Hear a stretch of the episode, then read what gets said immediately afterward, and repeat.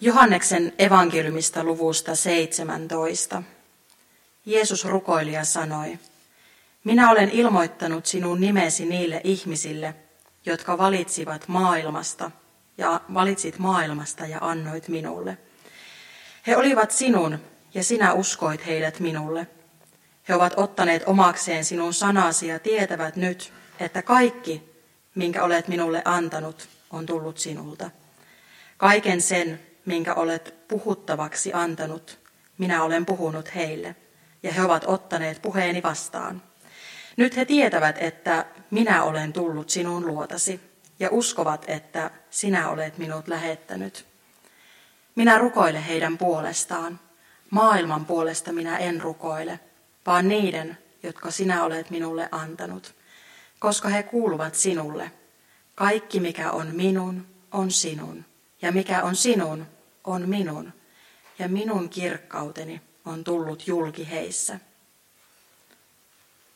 Tämän saarnan inspiraatio lähteenä oli evankeliumin lisäksi Antti Tuisku, laulaja, laulaja ja viisintekijä, artisti ja artisti myös, joka ehkä jollain tapaa jakaa mielipiteitä. Hän ei kuulu omiin suosikkeihini, mutta kuitenkin olen, olen löytänyt hänestä paljon hyvää ja vaikutteita saanut. Antti Tuisku julkaisi pari vuotta sitten levyn Valittu kansa, jossa hän pohti myös uskonnollisia asioita. Ja sillä levyllä on samanniminen biisi, jossa hän vähän sellaisella itseironisellakin tavalla pohtii toisaalta uskon yhteisöjä ja toisaalta hänen itsensä kulttia ja suljettuja yhteisöjä ja johtajan palvomista. Hän laulaa, tai sanon tämän nyt, synnit on annettu anteeksi, lääkkeet on maksettu valmiiksi.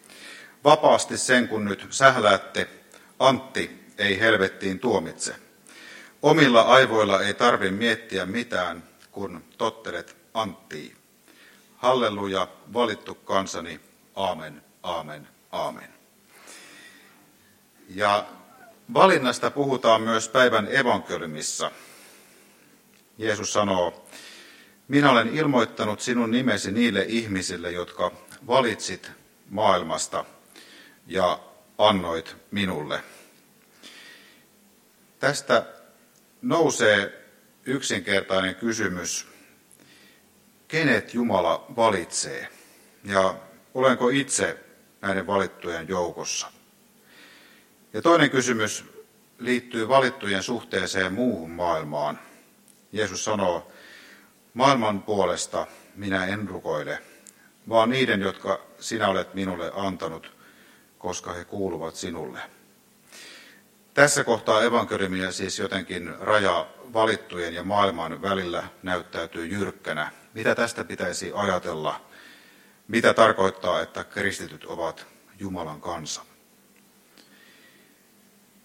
Antti Tuisku tuo tuossa biisissään valittu kansa esille hyvin sen ongelman, joka joskus uskon yhteisöihin liittyy.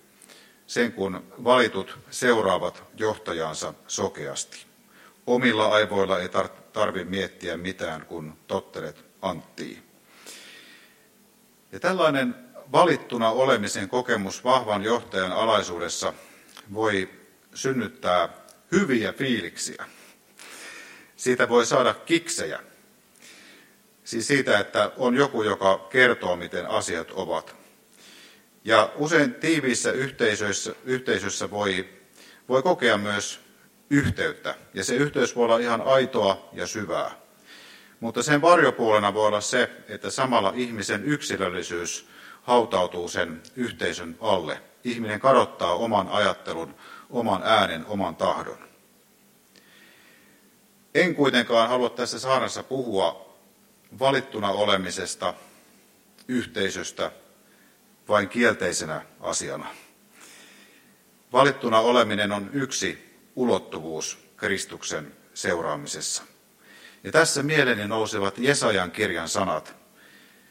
Älä pelkää, minä olen lunastanut sinut, minä olen sinut nimeltä kutsunut, sinä olet minun.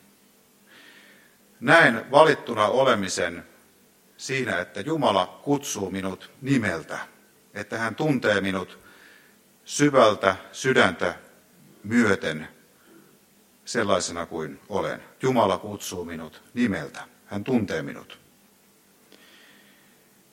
Filosofi Martin Buber puhuu todellisuuden kohtaamisesta kahden eri ulottuvuuden kautta. Toisaalta hän puhuu minä, se suhteesta. Ja jos toinen ihminen tai maailma tai Jumala on minulle se, niin silloin yritän ensisijaisesti hyötyä toisesta. Ja tällaista vuorovaikutuksen tapaa on tässä maailmassa ihan tarpeeksi. Se synnyttää ahneutta ja riistoa, hyväksikäyttämistä ja sortoa. Tarvitsemme toisenlaista vuorovaikutuksen tapaa, josta Buber käyttää termiä minä, sinä. Silloin kun sinä olet minulle sinä, niin silloin en yritä hallita sinua, en yritä omistaa sinua, en yritä käyttää sinua, vaan annan sinun olla sinä. Ja ehkä silloin siinä vuorovaikutuksessa myös minussa voi jotain tapahtua, jotain voi muuttua. Se vuorovaikutus voi synnyttää muutosta, jolle itse avaudun ja antaudun. Evankeliumissa Jeesus puhuu Jumalasta sinä muodossa. Nyt he tietävät, että minä olen tullut sinun luotasi ja uskovat, että sinä olet minut lähettänyt. Jeesus eli läheisessä suhteessa Jumalan kanssa. Minä, sinä suhteessa.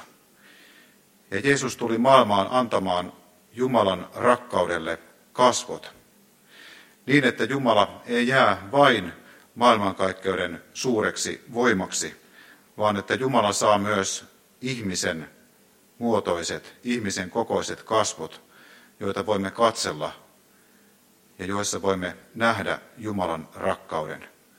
Kristuksen kasvoissa Jumalan rakkaus tulee näkyväksi, todelliseksi, niin että voimme asettua persoonalliseen suhteeseen Jumalan kanssa. Ja samalla voi löytää myös minä-sinä suhdetta omaan itseeni, sillä sekään ei ole aina helppoa. Voi löytää itsestäni sekä herkkyyttä että voimaa. Voi löytää Jumalan läsnäoloa ja pysähtymisen taitoa. Voi löytää iloa, mieltä, tarkoitusta.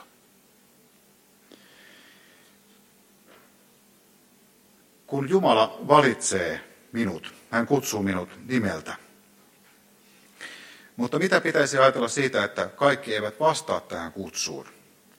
Miksi Jeesus sanoo päivän evankeliumissa, että hän ei rukoile maailman puolesta? Kuulen näiden sanojen taustalla traumaattisen historian siitä yhteisöstä, jossa evankeliumi on kirjoitettu. Johanneksen evankeliumi ja sen yhteisö erotettiin juutalaisesta synagogasta. Ja tämä kipu näkyy Johanneksen evankeliumissa. Sillä kun maailmaa katsoo trauman läpi, niin silloinhan suhde maailmaan on väistämättä ristiriitainen. Kuitenkin Jeesus puhuu Johanneksen evankeliumissa myös toisella tavalla maailmasta kuin päivän, päivän evankeliumissa. Lainaan usein ehtoollisella Jeesuksen sanoja. Leipä, jonka minä annan, on minun ruumiini. Minä annan sen, että maailma saisi elää. Ja toinen tärkeä jae minulle Johanneksen evankeliumista on, en minä ole tullut tuomitsemaan maailmaa, vaan pelastamaan sen. Jeesuksen sanoma on tarkoitettu koko maailmalle. Ja jokainen ihminen on Jumalan lapsi. Jokainen ihminen on Jumalan valittu. Ja tämän ymmärtäminen on entistä tärkeämpää meidän ajassa, jossa uskonnosta tulee politiikan väline, jolla lyödään railoja erilaisten ihmisryhmien välille. Jokainen ihminen on Jumalan valittu. Jumalan valittu kansa on koko ihmiskunta. Jumala on luonut jokaisen ihmisen. Kristus on elänyt, kuollut ja noussut kuolleista jokaisen ihmisen vuoksi. Ja Jumalan pyhä henki luo uutta elämää jokaisessa meistä. Jumalalle kukaan ei ole turha, vaan Jumalalle jokainen ihminen on sinä, sinä, jonka Jumala kutsuu. Jumalan aurinko paistaa kaikille ihmisille, niin kuin Jeesus sanoo. Jumalan sade lankeaa kaikkien ihmisten ylle. Me olemme Jumalan valittu kansa ja Jumala antaa meille myös vapauden rakastaa takaisin. Niin kuin tuossa Ainon kehoharjoituksessa, ammentaa kulhosta vettä myös toisille. Ja Jumalan rakkaus on vahvaa. Se on niin vahvaa, että se kestää myös sen, jos hänet torjutaan. Jumalan rakkaus ei pääty siihen, vaan Jumalan rakkaus yltää jokaiseen. Lopuksi kristinuskoa eletään todeksi yhteisöissä. Täällä Tuomiokirkko seurakunnassa sanomme, että rakennamme toivon yhteisöjä. Ja kun tulemme tähän yhteisöön, messuun, kuuntelemaan raamatun sanoja, hiljentymään, rukoilemaan, laulamaan, tapaamaan toisiamme, niin silloin olemme valittu kansa. Olemme osa suurta jatkumoa, joka on alkanut Israelin kansan vaelluksesta ja kulkenut läpi katakombien, läpi vainojen, läpi myös hyvien yhteisten pyhien hetkien, läpi historian tähän hetkeen. Olemme Jumalan valittu kansa juuri tässä hetkessä näiden ihmisten kanssa ja myös omana itsenämme. Yhdessä olemme Jumalan valittu kansa. Olemme valittu kansa, mutta emme sulje toisia pois, vaan avaamme sydämemme ja kätemme maailmamme. Olemme valittu kansa, mutta emme moiti toistemme ratkaisuja, vaan löydämme iloa siitä, mitä olemme löytäneet. Emme ole täydellisten ihmisten yhteisö, jossa aivot täytyy laittaa narikkaan ja totella vain Antti tai Hannu tai ketä vaan, vaan olemme todellisten, epätäydellisten ja yksilöllisten ihmisten yhteisö. Ja sellaisena olemme Jumalan valittu kansa. Amen.